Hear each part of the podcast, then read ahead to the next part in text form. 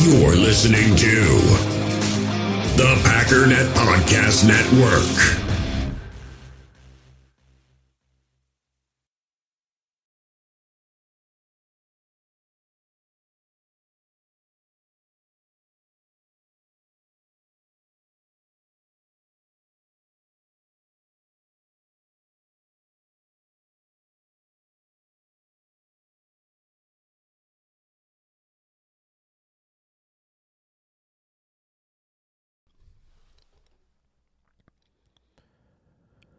What's going on, everybody? Welcome back to the It's Always Draft Season podcast, part of the Packernet Podcast Network. Jake Schyvinck here with you guys, and it is draft season, at least for the 18 teams that have not reached the postseason.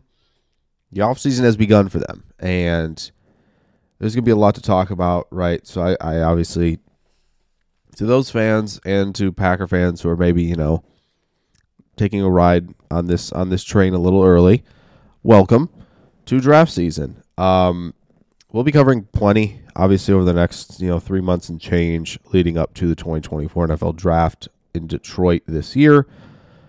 105 days or so, and there'll be a lot going on. So we'll talk about you know how the process goes. We'll get to you know how the evaluation process for positions go when we get to those as well to certain positions as well as positional history when breakdowns are done on said positions. So there's there'll be a lot of that. I'm sure we'll have a guest on or two, uh, especially on the live show, which might be uploaded to the feed as well.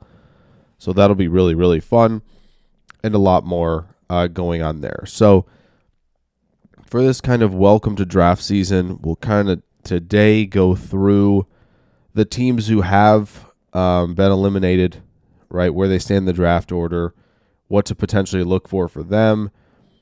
We'll go through, you know, a few teams potentially in a little more depth today, but there'll be a lot of talk about, you know, who's going to take QB, what direction Team X should go, you know, what the mock drafts are saying right now. So we'll go into that. But first, want to quickly talk about the national championship, right?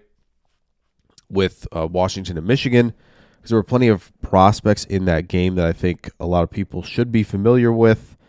Uh, one of them actually recently declared for the draft, Bralen Trice. We'll get to him as well as the rest.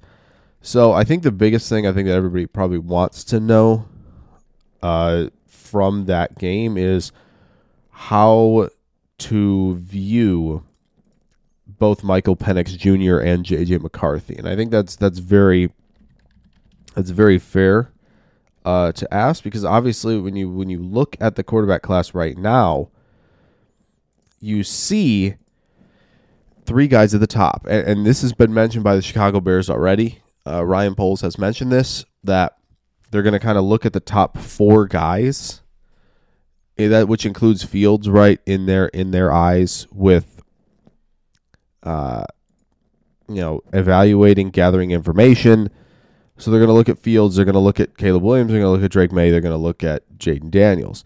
So I think that brings up the interesting like point of like, okay, well, who is then QB four after that, and is there a teardrop?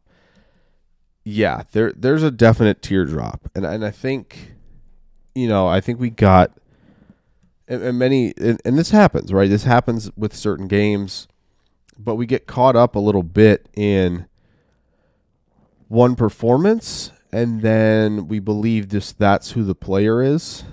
Um, and it happened with Penix, right? And and that's okay, right? This happens in the reactionary process. Penix had a hot start to the season. That that was very clear. Through the Oregon through the first Oregon game, he was he was dominant. Right? And you look at completion percentage, you look at adjusted completion percentage, right? He, he's he's dominating, you know, 80% um, adjusted completion percentage in four of his first five games. The fifth game was 79.2. Oregon game a little bit less, but you look at you know yards per attempt, it's still wildly high, right? Double digits in his first four games. Arizona and Oregon were 9.1 and 8.2. And he had, you know, even though no touchdowns in the Arizona game, you're looking at through uh this through his sixth game, uh, through that Oregon game, he had what is that? 20 touchdowns and three picks. Right. And I think that, you know, you look at those games, you look at that Oregon game especially, you see some of the placement, some of the touch outside the numbers vertically, right? When he's hitting all that, everything looks really, really good. And then they kind of went on, uh, you know, kind of, there was a little bit of a struggle bus going on, I think, with, with Washington in the second half of the season. People were like, okay, are they going to, you know, stay afloat? Are they going to be able to handle the gauntlet of the Pac 12 this year? Are they going to stay blemish free heading into a, a conference championship game? And, you look at, you know, his performance against Stanford, completing 21 of, of 37. Now, the adjusted completion percentage was higher. There were five drops in that game, so maybe you don't look at that game you go, okay, you know, USC, how do we do? Not bad, 22 of 30, right, 255, two touchdowns, one pick. But he, he ends up fin- he ends up finishing with 36 touchdowns, 11 interceptions, 8.8 yards per attempt, 4,900 yards uh, in what is that? That should be 15 games. Yeah. So, but but I do think there were a couple games where you go, mm, there was you know a, a little bit of concern, right? Oregon State completing 13 of 28. 18 of 33 against Washington State. The adjusted completion percentage was the lowest of the season uh, in those two games, at least in the regular season. You know, he, he dealt with drops, right? 21 drops on the season as a whole. But I, I do think there were just, you know, disruption, you know, up front from the defensive line, extra extra men on the blitz, kind of got him off his game, off his spot, and he didn't he didn't look as precise throwing the football down the field, 15 20 yards, you know, with touch. So he went a little cold. And then he went out and had, according to at least PFF, his best game of the season against Texas in the semifinal. And, and by all accounts, absolutely. 11.3 yards per attempt against a, a, Texas team that, again, you could you can say what you want about the defense. Uh, they got two studs up front on the defensive line. They were in the backfield quite a bit and he he he dominated the game 29-38 right? Completing 76% of his passes. Adjusted completion percentage was 88% he threw two touchdowns no picks. Uh, big six big time throws in that Texas game. By the way five big time throws in in each Oregon game this year. So he's making big time throws and big time plays outside the numbers right? That's all really really good. Michigan dared him to throw over the middle of the field more. And, and this is where I think that the Tua Tagovailoa comparisons with Michael Penix don't really match up perfectly. For one thing, you know, Penix is a little bit bigger uh, in terms of height and size. But I do think you look at middle field touch, you look at moved off his spot a little bit, you look at how he deals with pressure, and it's kind of he turns into a little bit of hero ball outside the numbers. That's that's kind of his go to. He just doesn't have necessarily at this point the requisite touch to, you know, fit the ball between second and third level defenders. You know, he, he needs to work on that changeup. He needs to work on, you know, I think seeing the field a little bit more and you know, he, he looked a little bit better off platform out of structure in the Texas game, but you saw it come back to earth a little bit against Michigan. He had two picks in that game. Obviously, you know, you look at the first pick of that game, he gets hit on the ankle low. That might have affected the fact that the throw was not um, out of bounds and thrown away. And then the second one was, you know, exactly what we just talked about, which is like this this middle field touch, you know, trying to fit the ball between a few defenders. Ball was on too much of a line, and, and Mike Sainristil picks the ball off. So Penix, with the injury history, and I think kind of being brought down to earth a little bit, his his uh, I think this is his lowest graded game. No, Arizona was his lowest graded game. Um, but Michigan, the second lowest. It makes you think a little bit, right? And I think that we we before the playoff, I think Penix to me looked a little scattershot with the accuracy, especially down the second half of the season. And I think we saw that in the Michigan game. So I, am not sure if, if we're sitting here in terms of like, oh yeah, this is a first round QB. It's possible that it happens but he's 24 and he's had you know multiple knee surgeries, shoulder shoulder injuries. Right, he he he didn't finish seasons uh, very often uh, before Washington, but now he's, he's got two in a row where he has finished seasons and the grades look really, really good.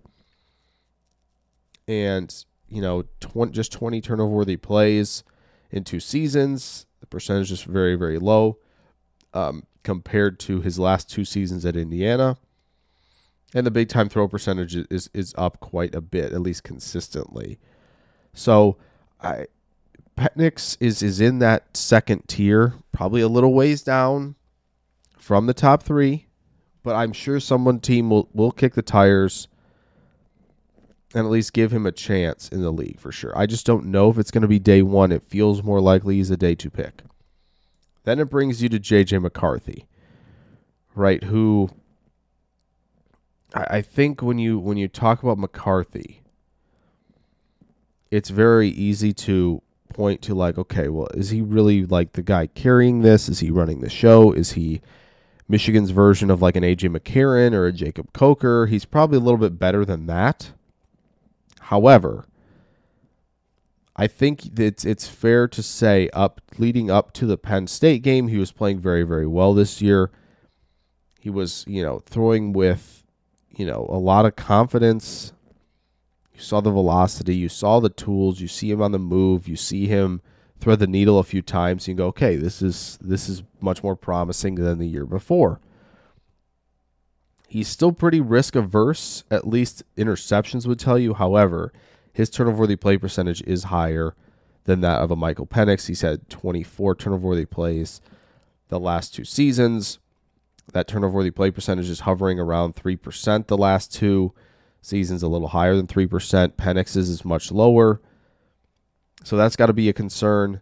Um, so he's getting a little lucky in terms of turnover worthy plays to interceptions, just four interceptions on the year. Three were against Bowling Green, one was against Maryland. And you can look at it and go, okay, well, in the playoff he did throw three touchdowns. I would I would say that I think one of them was, you know, obviously a, a really strong YAC play. One was, you know, the late one on the on the RPO, just dump it to Wilson. So I, I do think there is validity to questioning his play to this point, right? He hasn't had to do a lot of heavy lifting down the stretch. Other than the three touchdowns against Bama, you look at Penn State, he threw eight passes, right? Maryland, he threw 23 passes, completed 12 for 141. He threw for 148 against Ohio State. It was efficient, right? 16 of 20, and then Iowa, 22 of 30 for 147 yards. Just didn't do a whole lot in the game. Had a, had a turnover worthy play, no big time throws. And you sit here and go, okay, he's a young guy, right? He's 21. Maybe someone tries to take the Jordan Love route with JJ McCarthy. Sit him. We'll see if he declares because he hasn't officially declared. I think Penix is out of eligibility, so he's in. But we'll see what McCarthy decides because I don't think he's finished and ready to go it looked that way early in the season, but when you finally, you know, looked at the stretch run of, of a, you know, a tougher schedule, I think you saw the warts a little bit. I think you see the wild inaccuracies, the footwork causing, you know, mechanical issues up top, just not being in sync. There, there's some of that to his game for sure. So I'm not sure if we're going to see him in this draft. It's it's going to be interesting. Obviously, you know, there's the second deadline, so we'll be we'll be carefully watching that. Um, and yeah, we'll we'll see how it goes for McCarthy. Um, now the rest of the guys from that game, there's there's a lot. I, I think when you look at Troy Fautanu from the ta- left tackle from Washington, I know a lot of people are going to try to kick him inside. I wouldn't kick him inside just immediately, just cause. I think you you've seen him do a really nice job with flexibility, you know, the knee bend, everything to be in really really good position when confrontation arrives. Really, really good snatch, violent hands, good anchor, right? When you have that type of flexibility, that type of power, that ability to finish, you know, get guys on the ground consistently, he was dominant, right? He, he was he was absolutely dominant as the left tackle this year. And I, I honestly truly believe this that he was genuinely the reason why um Washington won the Joe Moore Award for the offensive line. He had an 86.5 pass blocking grade, uh, just two sacks allowed, 23 pressures allowed, so maybe not like the most dominant season, but when you look at some of the players he was facing, right? Oregon's got some studs outside. Burch, Brandon Dorlus.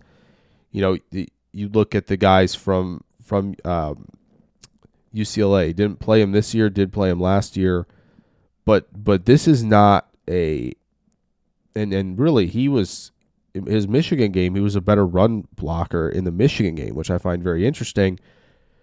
But I, I do genuinely think that like we're we're sitting here looking at I think just an overall impressive player who should get the benefit of the doubt playing left tackle. He's had, you know, over 1,700 snaps uh, doing so. I think actually over 1,800 doing so the last two seasons.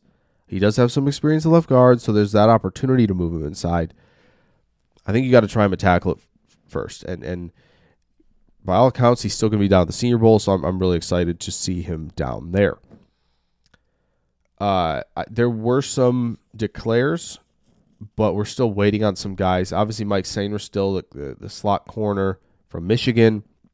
Tough, opportunistic, really strong, really strong playmaker down there.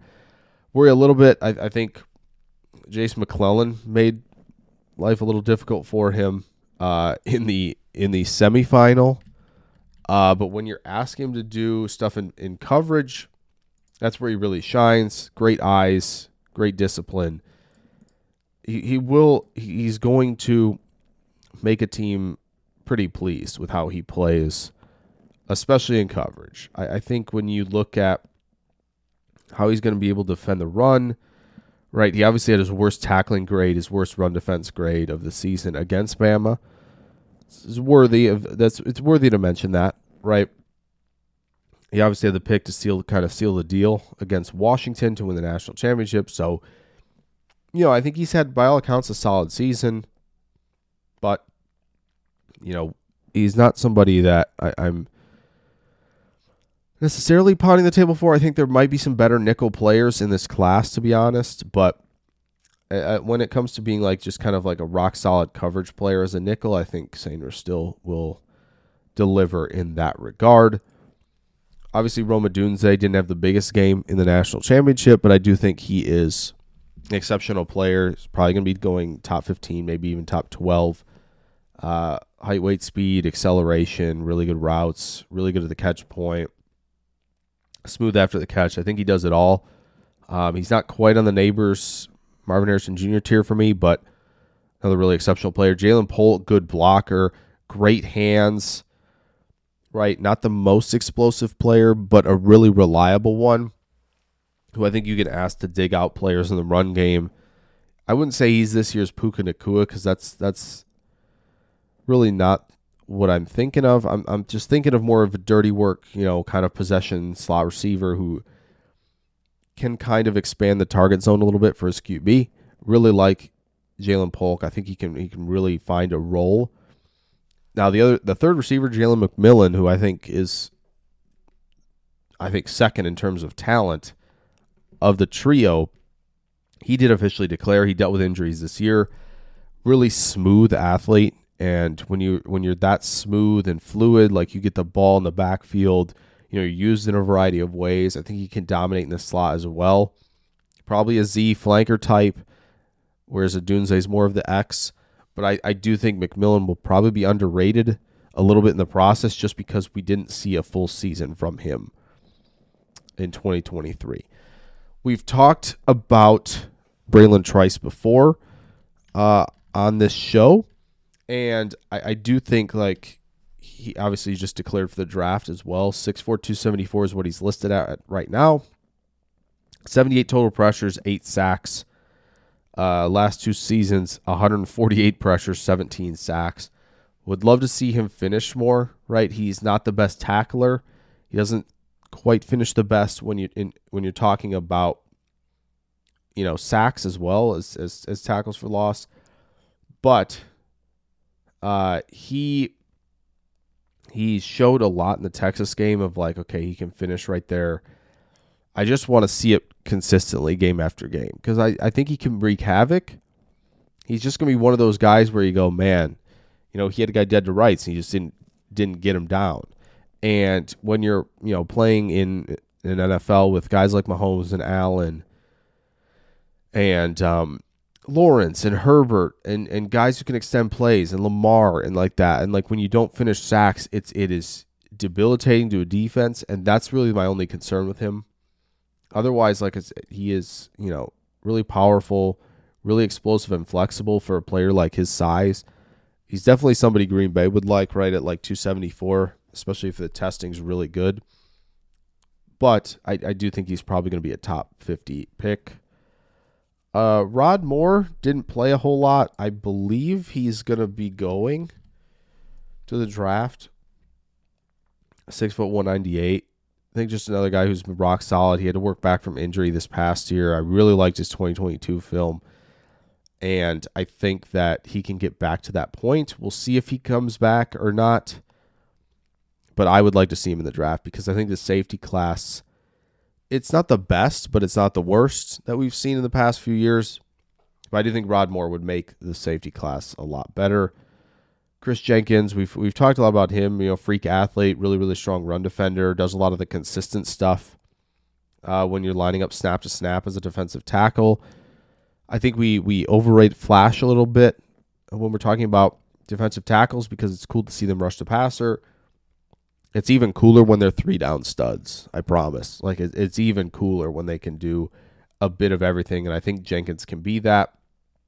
Roman Wilson uh, possession guy, slot receiver, reliable. You know, goes outside his his catch radius a little bit to make some plays. Smooth player, not overly explosive, but I think reliability uh, for him is is probably the calling card more than anything else.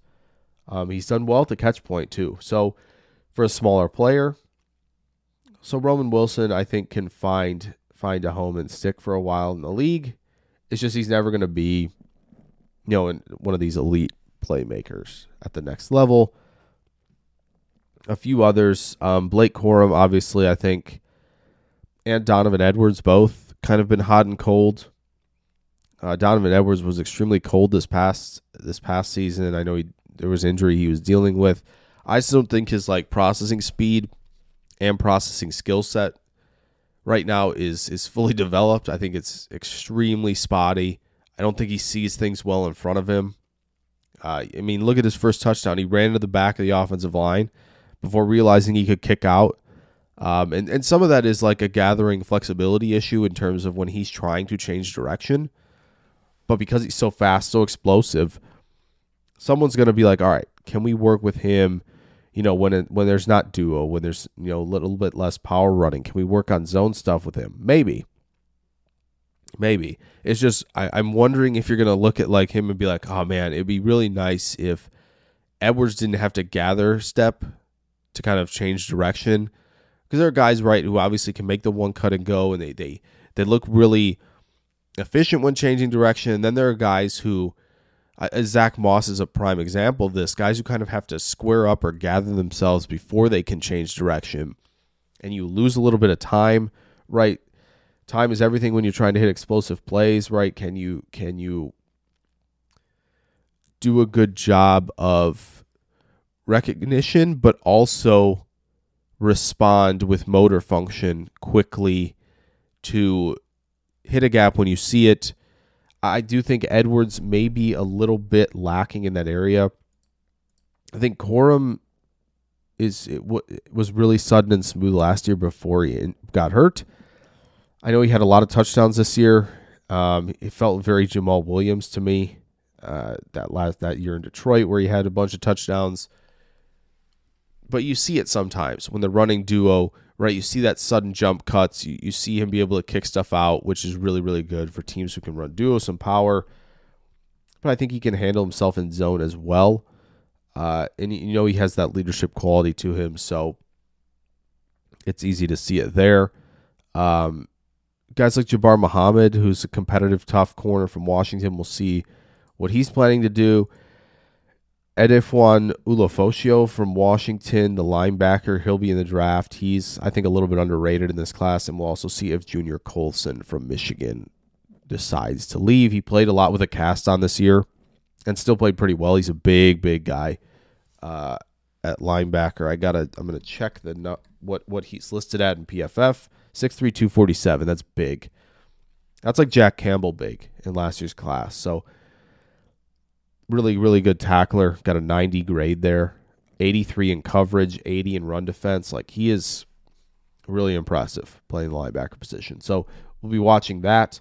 Uh, a couple quick news um, stuff to go through really quick. Emeka Egbuka from Ohio State, wide receiver, is going back to school for his senior season. I understand it a little bit with injuries, right? He dealt with that. Um, I still think he probably could have been a top five receiver in the class, to be honest. I know not everybody will share that sentiment, but he, he definitely looked the part in 2022.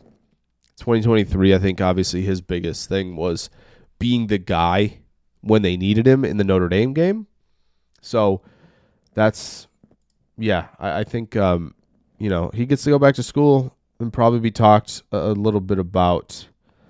Um, high, high probably highly regarded uh, in next year's class. Um, obviously, Bralen Trice declared this morning. We talked about McMillan declaring already. So those that was kind of the big news. We're kind of still waiting on a lot of others for the second deadline. So we'll probably have some more news on that uh, going forward uh, in future shows. So we'll take a break here, and then we're going to talk about the teams that uh, are headed to the off season. We all have smartphones, and we all know they're pretty amazing, but they also can be amazingly distracting, especially when we're around other people. So, US Cellular wants us to reset our relationship with our phones by putting down our phones for five. That's right, a company that sells phones wants us to put down our phones. And to see what we find, learn more at uscellular.com forward slash built for us. In the hobby, it's not easy being a fan of ripping packs or repacks. We get all hyped up thinking we're going to get some high value Jordan Love card, but with zero transparency on available cards and hit rates, it's all just a shot in the dark. Until now, introducing slab packs from arenaclub.com, the only repack that provides real value, a complete view on all possible cards, and clear hit rates for each one. Now, when I buy slab packs on Arena Club, it finally feels like I know what I'm getting. And honestly, the best thing for me and my son is the fact that we're kind of novices into this. When I walk into a card shop with my son and a card says it costs $40, kind of just taking his word for it that that's a good value. So I appreciate the transparency on grading, as well as just getting excited about seeing what you could potentially get. Right now, you can get 10% off your first purchase by going to arenaclub.com slash packdaddy. Wow, that's crazy offer. 10% off a $400 slab pack. That's 40 bucks right there. Anyways, that's arenaclub.com slash packdaddy for 10% off your first purchase. Passion, drive, and patience. The formula for winning championships is also what keeps your ride or die alive. eBay Motors has everything you need to maintain your vehicle and level it up to peak performance. Superchargers, roof racks, exhaust kits, LED headlights, and more. Whether you're into speed, power, or style, eBay Motors has you covered. With over 122 million parts for your number one ride or die, you'll always find exactly what you're looking for. And with eBay Guaranteed Fit, your part is guaranteed to fit your ride every time or your money back. Because with eBay Motors, you're burning rubber, not cash. With the parts you need at the prices you want, it's easy to make your car the MVP and bring home huge wins. Keep your ride or die alive at ebaymotors.com. Eligible items only, exclusions apply. All right, back here on It's Always Draft Season. So it was hard to talk, think about who we're going to talk about first, but I think we gotta we gotta go this direction. And I know being a Packers um, podcast feed, you know, it's not as fun to talk about these guys, but it's always good to know your enemy. So the Chicago Bears, top pick in the draft right now. They pick first, they pick ninth that's pretty good, right? Obviously, they they get the first overall pick last year. They weren't ready to move on from Justin Fields. They trade that pick away. They get a lot back from Carolina. They're set up well. Carolina not set up well at all. So, what will Chicago do, right, at QB with the top pick in the draft? Does that change the mentality. I mean, obviously, right? If you're picking, so say you're Chicago, right, and you don't have number one, you're picking ninth. You have to be. I think you have to have a, a little bit higher conviction to go. Okay, we we got to move on from Fields. We're, we not we just aren't quite seeing it. There are flashes of it. There are moments of it, but do we consistently see it with him? And I think that's the fair question to ask. I, I I try to stay away from the stuff of like he sucks because I don't think that's quite you know the way to go about talking about it. I, think there there are clearly moments as a passer where you see it. There are still moments where you see him holding onto the ball too long. There are moments where the accuracy is a little bit scattershot, and then there are moments where he's you know hitting 30, 40 yard throws on the field down the field, right where it needs to be. There's been some better throws outside the numbers, better throws over the middle of the field. He he is still got the flash that you'd like to see. You just want to see it more consistently and haven't done so yet. So that comes to the decision, right? Getsy and the offensive staff are pretty much all gone, right? That was the big cleaning house moment for Chicago this week. Eberflus is staying. I don't know. So some people are arguing that that means continuity. That means they're going to stick with Fields. Don't necessarily. I, I don't think that's necessarily true, right? I think you can believe in the coach, realize the offensive system was not working, and and now be looking for an offensive system that you want to fit your rookie quarterback. I think they're going. I, do right now think they're going to lean Caleb Williams or Drake Maye instead of Fields Jayden Daniels or Fields would be a much more interesting question to explore, but they have number one pick. And I don't think Jayden Daniels is going to be the first player off the board at one for Chicago, should they stay there and pick. So I think when you look at that, I, am going to lean the QB. I do think right now. It's gonna it's gonna depend a little bit on what they do with their hiring process, but like Caleb has the higher ceiling than Maye. Maye's a little bit more polished within structure right now. Caleb plays a little reckless logically with the decision making and did so a lot this past year. Going to have to kind of weigh that with how Drake Maye plays, and Drake Maye kind of does some weird stuff under pressure that you don't like to see. However, I think he's got really good recognition skills post snap, and that's something that I think the Bears will like from him. Obviously, I think, you know, Jayden Daniels, when we talk about him, the Heisman winner, explosive, ton of speed, right? Exceptional runner. I think has developed a lot in terms of working backside on his reads, working, you know, you know, the front side of the concept, getting the first and second read, throwing really well down the field. He's got really nice accuracy and touch down the field, back shoulder, all that stuff. So maybe they lean there. I don't know. But I do think Chicago is going to go the route of the young quarterback as of right now. In terms of their needs, right? So free agents for them, they got Jaylon Johnson. Uh, I think it's important to point out that they have two uh, interior offensive linemen and three receivers that are set to be free agents. Obviously, interior offensive line is not going to be something you're thinking about at nine, but receiver might be. So if you go the QB route and you feel confident with with where Braxton Jones is at, where Darnell Wright is at, and you go, okay, we think we have the tackle position solved. We can obviously add depth to that later in the draft. But if we want to take receiver, Malik Nabers, Rome Odunze, I think are going to be guys they're going to look at a lot. Obviously, Marvin Harrison Jr. comes in play if you don't like the QBs at the top and you roll with Fields because you're probably not going to move down as far. But anyway, receiver, interior offensive line, I think for Chicago is something they're going to have to address, whether that be center, whether that be guard, might be both. Um, and then you can look at the defensive side of the ball and go, okay, do we want to find the Montez Sweat running mate? And I think you can do that. I, I do think someone like Jer'Zhan Newton might be in play for them as a pass rushing defensive tackle at nine, but I think it's more likely that you look at a guy like Latu Latu, maybe Dallas Turner if they go light as a rusher opposite Montez Sweat, or Jared Verse. I think all those guys are in play for the Chicago Bears because I do think they need somebody opposite Sweat.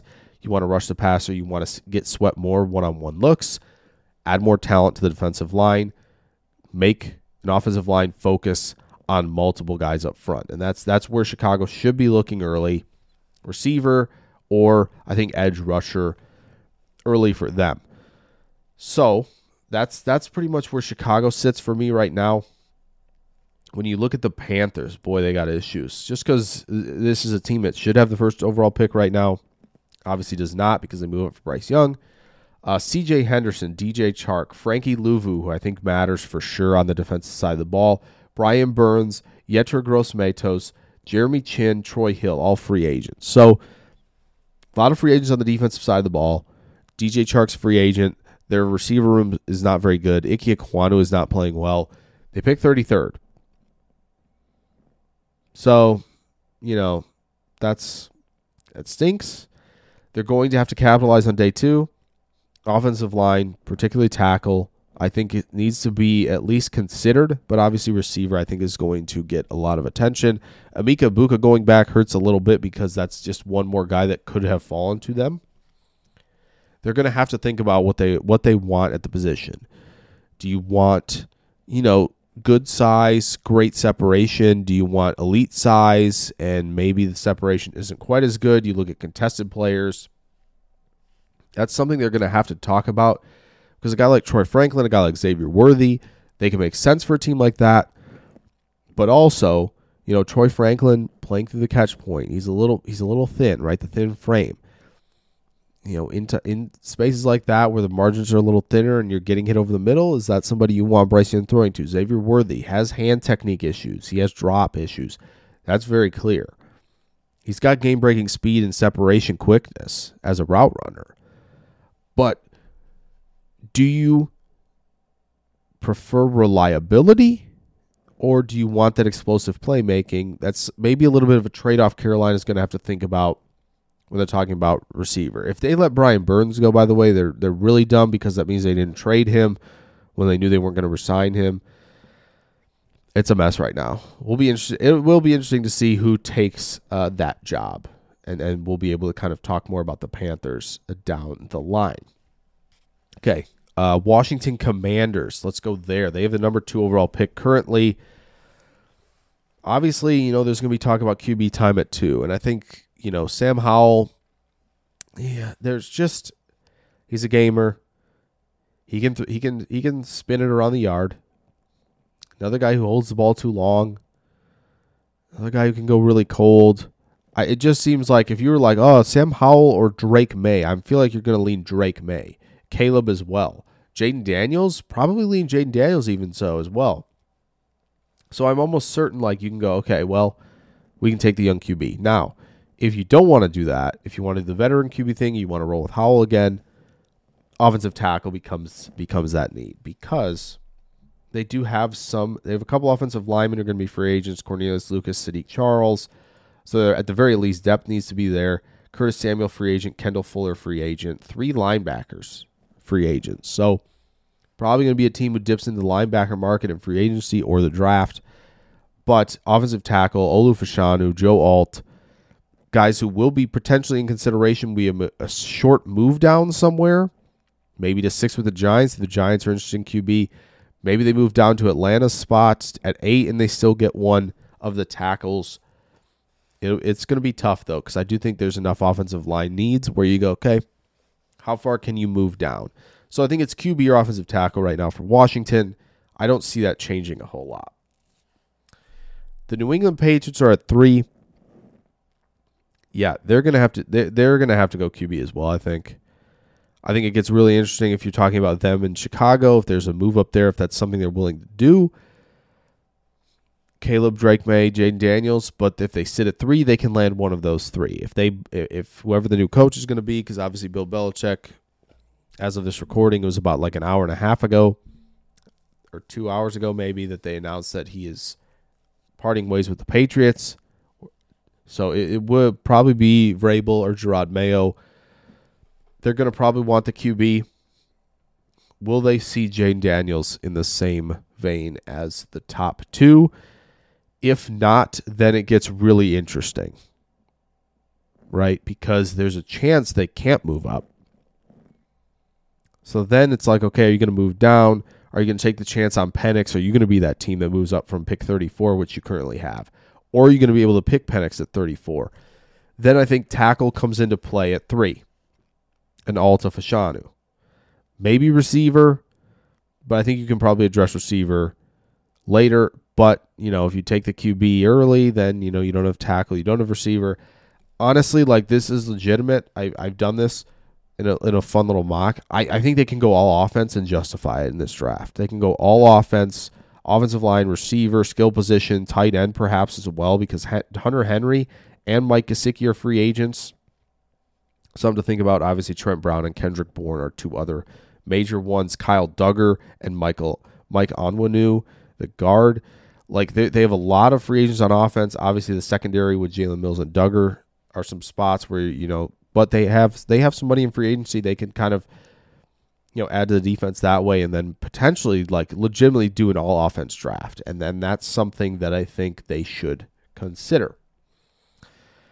Arizona Cardinals. This is where it's kind of nice, right? You have Kyler, you have James Conner, you might like Michael Carter's RB two. You have Trey McBride locked in, some some cornerstones on offense. You, you're developing a young tackle in Paris Johnson. There's a lot to like. Um, where do you go after that? This is obviously where I think if if QBs are the talk at the top with the current teams that are sitting there, this is obviously where the Marvin, Marvin Harrison Jr. talk starts. And I think it will start at four with Arizona. Kyler Marvin Harrison Jr. sounds pretty good. He's got, you know, more size than a lot of the receivers in Arizona. Him and Michael Wilson give you a lot of size at the position, which is really nice.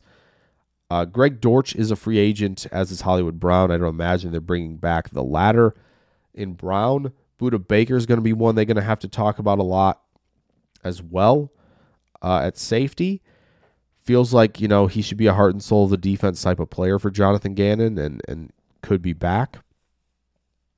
But if not, obviously you're still looking at, at pick four. You're looking at okay, who's the best player here that we can take?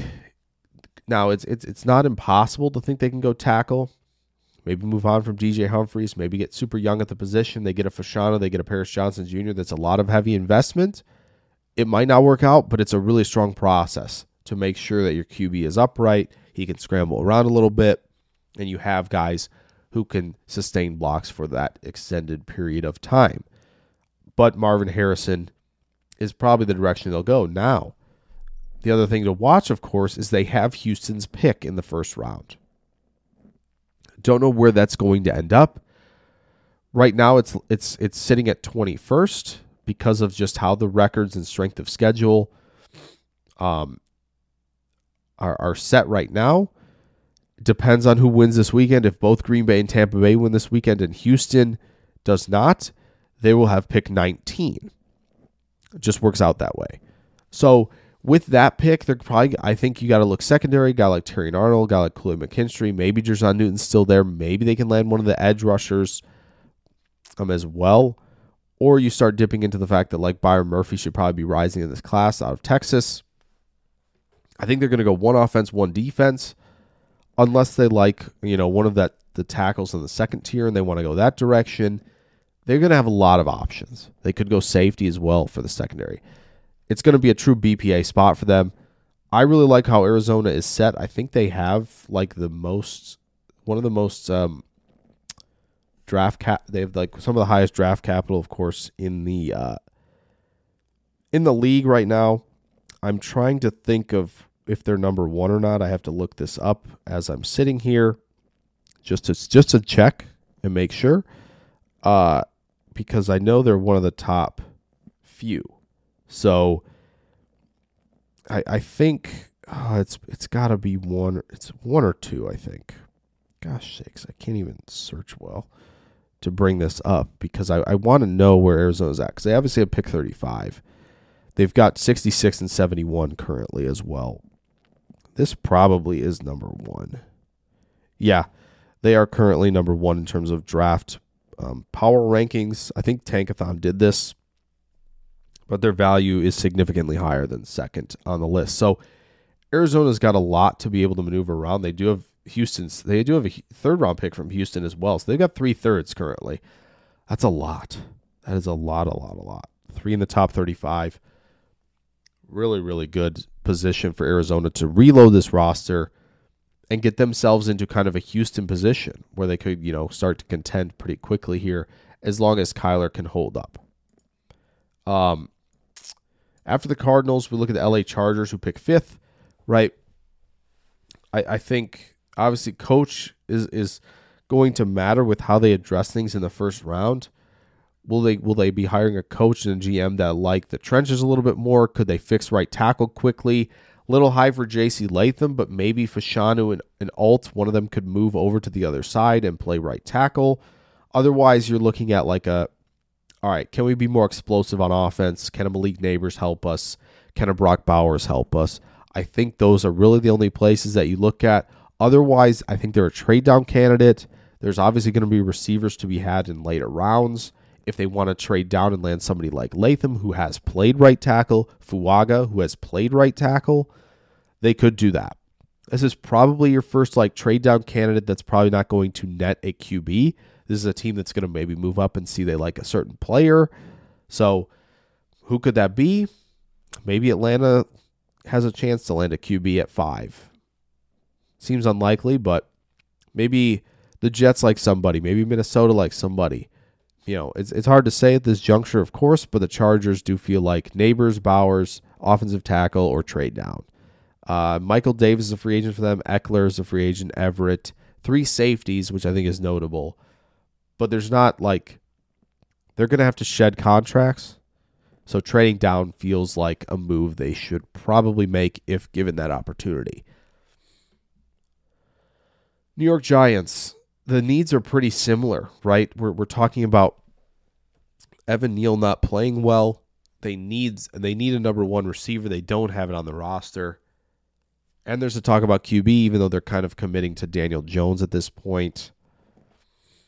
Adoree Jackson, corner. Barkley's a free agent. Xavier McKinney in the secondary as well. And then they have three offensive linemen that will be free agents.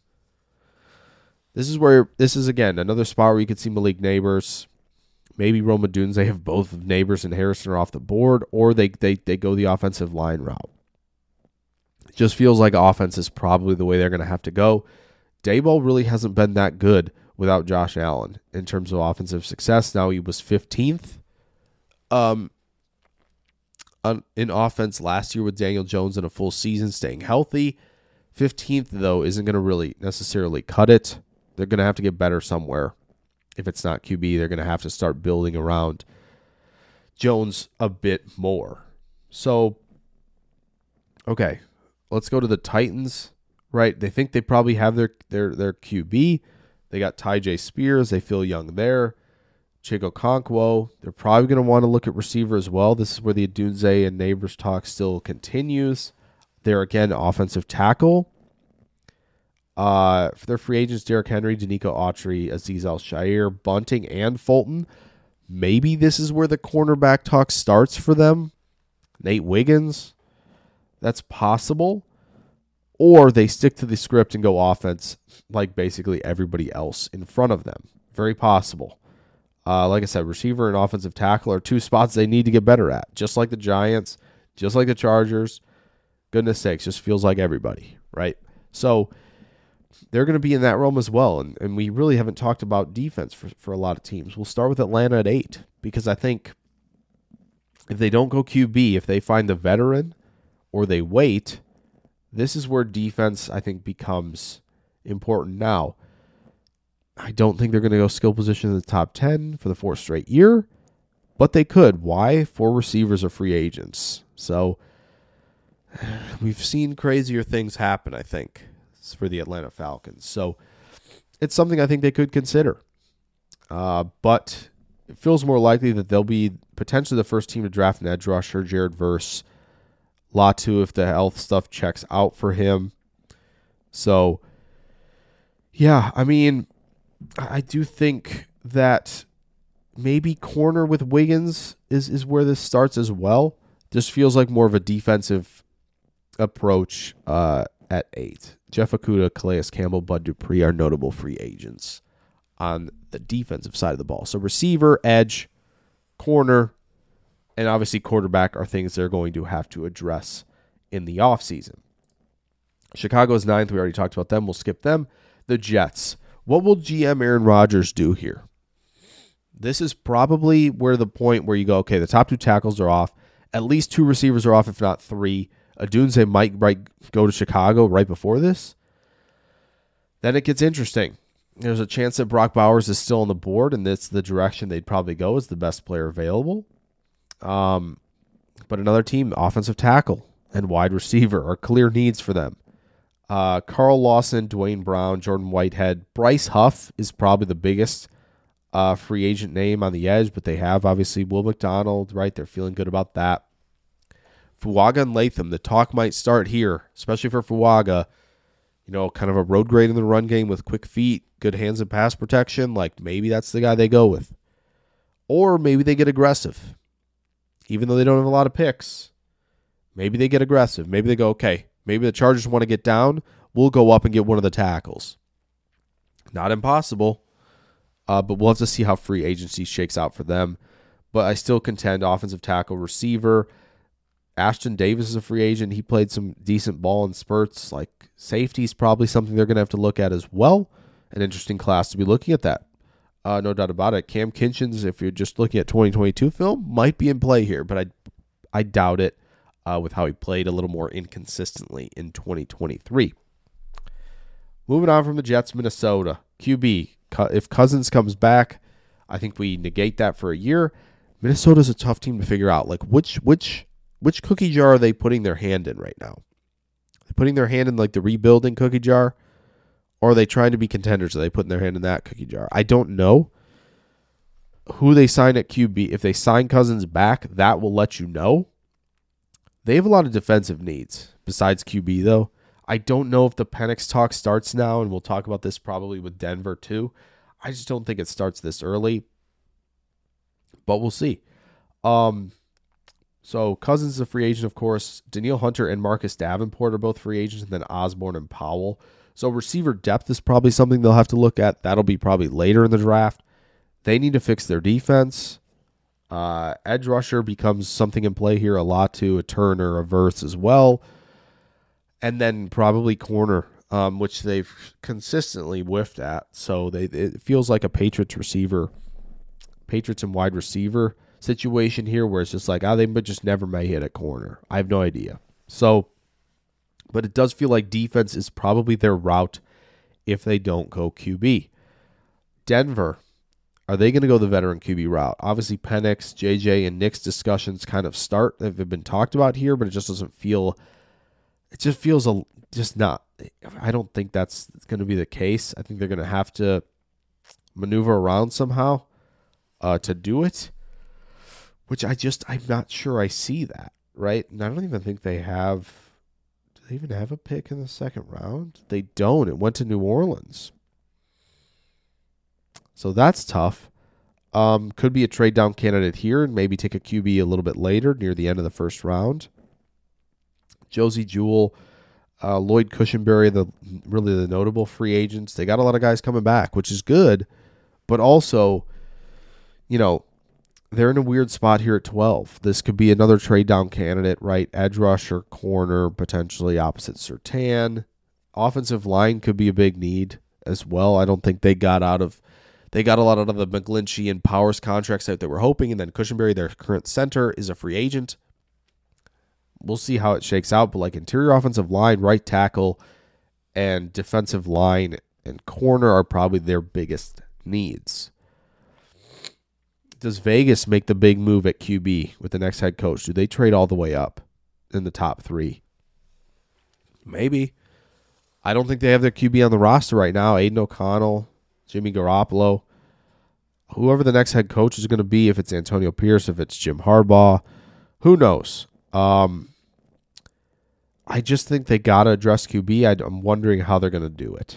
Uh, will they go get Justin Fields? Maybe. He'll have Davante Adams to throw to. Uh, he'll have Michael Mayer. Have Jakobi Meyers. Like there's there's there's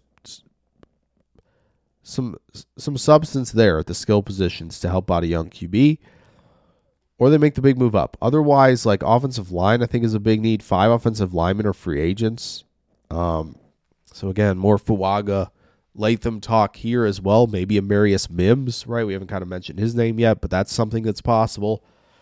Uh, you look at the defense; they could use a lot on defense as well. This is a team that's going to have to kind of rebuild some stuff on both sides of the ball. A few teams left here that I want to talk about. New Orleans. Does Dennis Allen still have the locker room? Is there belief in Derek Carr? Jameis Winston's a free agent. Uh, Trai Turner and James Hurst are free agents. So is Rashid Shaheed. Receiver, corner, defensive line, probably all in play at 14. Um, I think this is probably your Rome Odunze absolute floor. Maybe Indy at 15 is your absolute floor, but it feels like Odunze's off here or he's already been off. Uh, Nate Wiggins, McKinstry, Terrion Arnold, Cooper DeJean, four guys who are in the mix, I think, at corner. This is where the edge rusher, we've talked about the three of them already, Verse, Turner, and Latu. Jer'Zhan Newton may be in play here. Maybe you start talking about Chop Robinson, an athletic pass rusher. That feels like where they're sitting to me right now. QB, they're going to have to probably figure out. They can get aggressive. We've seen them get aggressive. Not impossible, just like Vegas. Maybe they like Justin Fields. I don't know. So they like Vegas are going to be something interesting to watch, defensive side of the ball, but also for QB. Indianapolis at 15. Noted this down because I think it's important. Ballard has just seven selections in this draft, so uh, they're not picking here at 15. They're not picking here unless they get like. So Michael Pittman Jr. is a free agent. Unless they get Rome Odunze here, I don't think they're moving. I mean, I, I think they're moving. Sorry. Like, unless they get somebody just wicked here that they're like, wow, I can't believe they're here. At 15, they're moving down. They're moving down for sure. Um, so I mentioned Pittman Jr.'s free agent, Grover Stewart, Kenny Moore, obviously Minshew, Tyquan Lewis, Danny Pinter. So this is a team that's, you know, defensive line wise could use a little more juice on the interior. Maybe they get Byron Murphy in a trade down. Um, I don't think they'll go T'Vondre Sweat. I think he's just too too big for their liking. Uh, at 6'4", 360.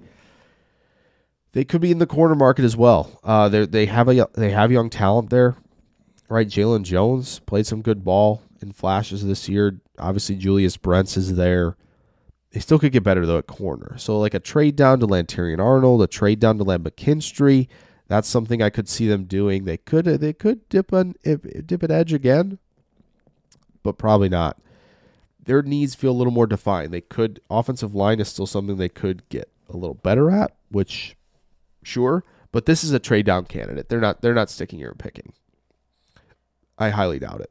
So, three teams left. Seattle, uh, they they need help at offensive line, especially on the interior. Edge rusher something they could address. Safety something they could address. QB question mark they could address. Uh, new coach now with Carroll out. Sounds like it could be Dan Quinn. We'll see.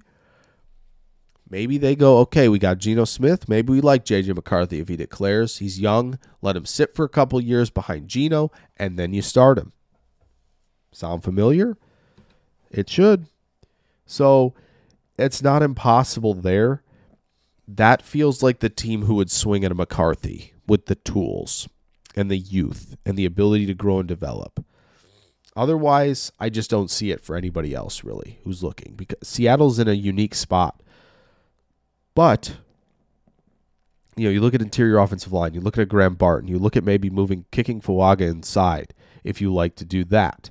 Uh where else could they go? They could move down, of course, right? They they have a, a need at center. I think Olu Oluwatimi is, solid. They could be the Jackson Powers Johnson team. It seems early at 16. Graham Barton maybe isn't as early for them. a lot of talk about him from Duke kicking inside. Edge rusher. They could find the last guy of Latu, Chop, Verse, and Turner to potentially play there. Jer'Zhan Newton, if he's still available, somebody who probably should be in play right? Leonard Williams, a free agent. Jordyn Brooks as a free agent. Uh, Damien Lewis at guard, and then Darrell Taylor. So they, they do have edge rusher need as well. Maybe a Bralen Trice if they're getting really frisky here at 16. I don't know. So edge rusher, interior offensive line, I think safety still in play. And then we mentioned QB. They're, they're going to have DK and JSN. I think Tyler Lockett's, you know, kind of close to the end. Uh, but this this this team is still a team that can flip the switch and contend with a couple tweaks in terms of personnel. Two teams left Jacksonville. I think it's really important for Jacksonville to have this season because they can kind of retool things. Um, I don't want to get into Trevor Lawrence debates because I'm going to get fiery and hot headed. So I'm probably going to avoid it this offseason. Um, I genuinely just not gonna not gonna discuss it. Go watch film. Um, they're gonna have to get bigger at receiver and more reliable at receiver. Calvin Ridley's a free agent. Chaisson and Josh Allen are free agents. I would personally rather bring back Josh Allen than Calvin Ridley at this point. They got to get more reliable. Calvin Ridley dropped a lot of passes, a lot of passes this year. And I'm not even talking about the one where you could go, well, Lawrence probably should have hit him for a touchdown against Tennessee. Yeah, no, I, I agree. But he's also dropped touchdowns all season long. That cannot happen. Uh, they feel like a prime move back candidate. Their interior offensive line is not very good. They're the Jackson Powers Johnson team in a move back. They're the Graham Barton um, team in a move back as well. They could go offensive tackle again. I wouldn't even hate it just because I think Cam Robinson, Walker Little are kind of eh. Anton Harrison has showed me quite a bit this year, though, at right tackle. Like that at least. Interior with guard, they need to get better there as well. Cooper Beebe, right? This is where that kind of talk talk about with them in like day two. So they got they got other needs there, but offensive line, receiver are two big needs, and it feels like everybody's needs. Apparently, it's a good draft to have that need. Um, defensively, secondary, this could be the Cooper DeJean team. It really, really could. And I wouldn't bat an eye at it, to be honest. So I do think secondary is something they're going to have to get better at, as well as maybe the interior of the defensive line. So they got a lot of needs. Um, and I think long term contention, hit that reset button. I think they can do that. Last on the list, and then we'll get out of here. Cincinnati, offensive tackle, right? We're going to have to talk about. We're going to talk about you know, the fact that Jonah Williams is a free agent. You got to talk about the fact that DJ Reader is a free agent. T, uh, Tee Higgins, Tyler Boyd, and then Chidobe Awuzie. So really quick on Cincinnati, right? If Higgins and Boyd leave, I think they're going to look at receiver with one of their first three selections. Uh, Keon Coleman would almost fit, kind of fit what T. Higgins did. Uh, win the ball in the air, you know, some some fluidity and some flashes that can tell you he's a three phase player. Not it hasn't been consistent yet, but he can be a wide receiver too. Uh, J.C. Latham, Amarius Mims, and uh, Fuaga all should be in play here for them. Maybe Troy Fautanu becomes one of their guys, and, and, they they pick him in the first. He he takes that rise a little bit. Kingsley Suamataia is young, 20 years old at tackle. Options, right? However, the DJ Reader thing, and this is what I find interesting. DJ Reader's big, and right, the, the, the scheme for Cincinnati has often talked about needing Reed Reader, who's huge and, and more of a one tech nose tackle, and then you have your more of attacking type in BJ Hill. Everybody wants to mock them Jer'Zhan Newton, so the scheme is going to change a little bit, and you're going to get lighter on the defensive line. Watch out for T'Vondre Sweat to move back for this team. He's the big dude who can affect all three downs. That's exactly what would replace DJ Reader. So there you go. 18 teams uh, eliminated. We talked about them. We talked about the Panthers. So hopefully you guys enjoyed this episode, and um, we'll be back with a lot more. Um, kind of kick things off. We're going to talk a lot of Senior Bowl and draft declarations over the next month or so, and get into a lot of evaluations. So hope you guys are excited for that. I'm going to get out of here. Enjoy your Thursday. It is Thursday, right? I don't know what day it is. Enjoy your Thursday, and I will catch you guys very, very soon, potentially even uh, tomorrow on Friday. Take care.